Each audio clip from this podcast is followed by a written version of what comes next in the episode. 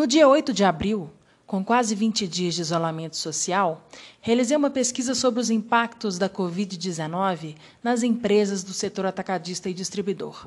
Utilizei uma plataforma de questionários online com 10 perguntas, algumas perguntas fechadas, com possibilidade de comentários, e outras perguntas abertas.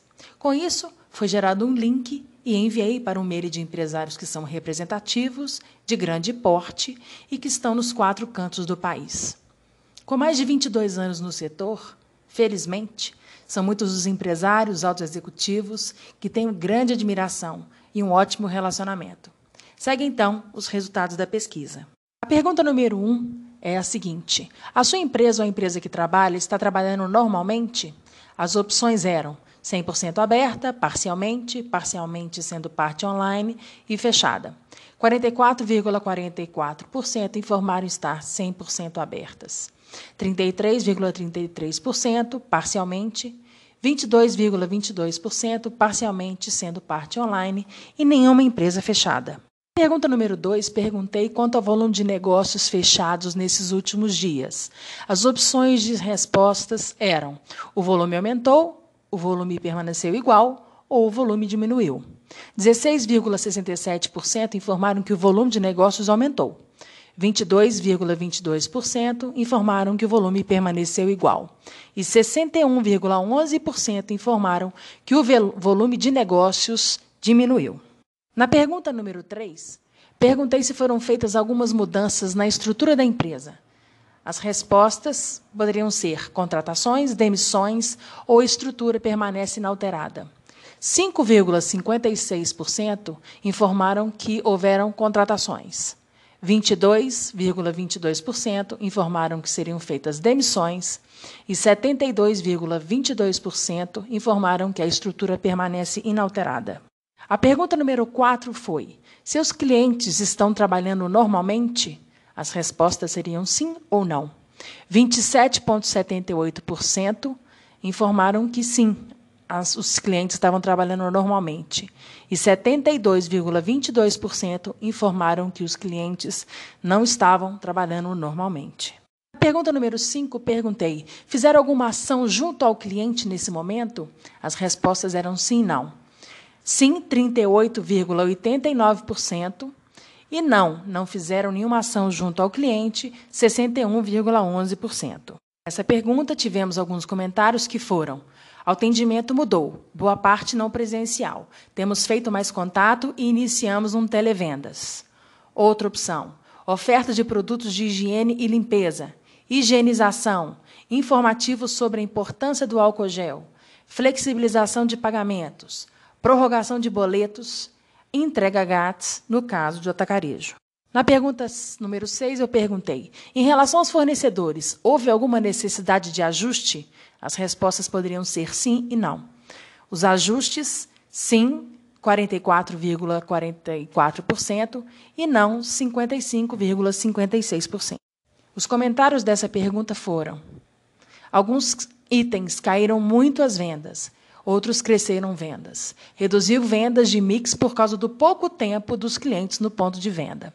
Atendimento à distância, alguns fornecedores só deixam o produto e acabam indo embora, Acredito que nesse caso seja por é, questão de devolução, flexibilização de pagamentos, prorrogação, pedidos suspensos e prazos dilatados. Na pergunta número 7, perguntei: quais estão sendo suas maiores dificuldades hoje? Foi uma pergunta aberta e as respostas foram: falta de alguns produtos, atendimento presencial e falta de merchandising no ponto de venda. No momento permanece inalterado recebimentos, novas vendas, evasão de mão de obra, velocidade de implantação de medidas protetivas para clientes e funcionários, dificuldades de vendas e recebimentos, preocupação com a epidemia e com o futuro. É, um de food service comentou: nosso foco é o food service e a maioria dos nossos clientes estão fechados. Preocupação em quando começa a voltar totalmente para gerar economia. Imprevisibilidade e dificuldade de caixa. Câmbio volátil. Venda e dificuldade de entrega. Entregas e medo instalado, as restrições impostas pelas prefeituras, cada prefeito adotando medidas diferentes, o que dificulta a nossa entrega. Entrega em localidades com comércio fechado, retração das atividades do cliente. A pergunta número 8 foi: Do seu ponto de vista, qual será o resultado da Covid-19 no seu negócio? As respostas foram: Cresceram as vendas do varejo de vizinhança. No início, as vendas aumentaram. Posteriormente, com a insegurança e o maior risco de aumentar o desemprego, houve queda na renda do público-alvo da vizinhança. A curto prazo, melhorou, mas a médio e longo prazo, certamente iremos sofrer com a recessão que virá, diante de medidas radicais tomadas por prefeitos e governadores. Segmentos fechados tornarão os clientes do varejo mais frágeis, o que resultará em prejuízos diretos para o nosso negócio. Estamos em um momento de euforia de consumo. Em curto prazo vai acomodar e a médio prazo nos preocupa o um aumento de inadimplência e até mesmo furtos nas lojas. Os resultados, em relação aos resultados, né? péssimo, atraso nos, atraso nos pagamentos e talvez até inadimplência. Haverão algumas mudanças na rotina, deixando um aprendizado. Hoje, já perdemos 80% de faturamento e creio que a retomada será lenta e gradual vai afetar bastante. A população impedida de trabalhar, sem renda, acabará afetando as vendas. Péssimo. Criar novas formas de trabalhar, principalmente meio digital. Inadimplência, queda de 35% é, do faturamento até agora. Queda no faturamento. Vamos reduzir. O tempo de duração é incerto e, após, muitos clientes ficarão inadimplentes. Queda no faturamento. Na pergunta número 9, eu perguntei: Plano estratégico pós-Covid-19 está sendo elaborado? As respostas seriam sim e não.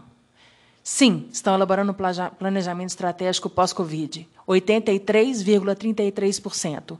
E não, não estão elaborando planejamento estratégico, 16,67%.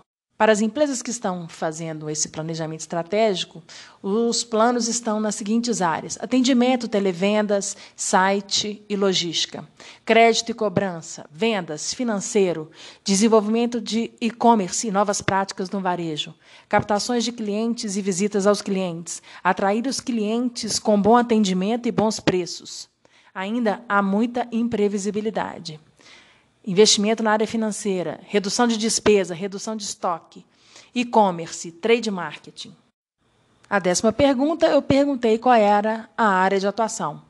Área mercearia, área de alimentos e bebidas, 50%, material de construção, 11,11%, nenhum farma e outros, 38,38%. 89%. Entre esses outros estão miudezas em geral, autopeças, multicanal, sendo atacado, varejo e também food service, distribuidor de hortifruti e do ramo agroveterinário, lazer, EPI, ferramenta e utilidades.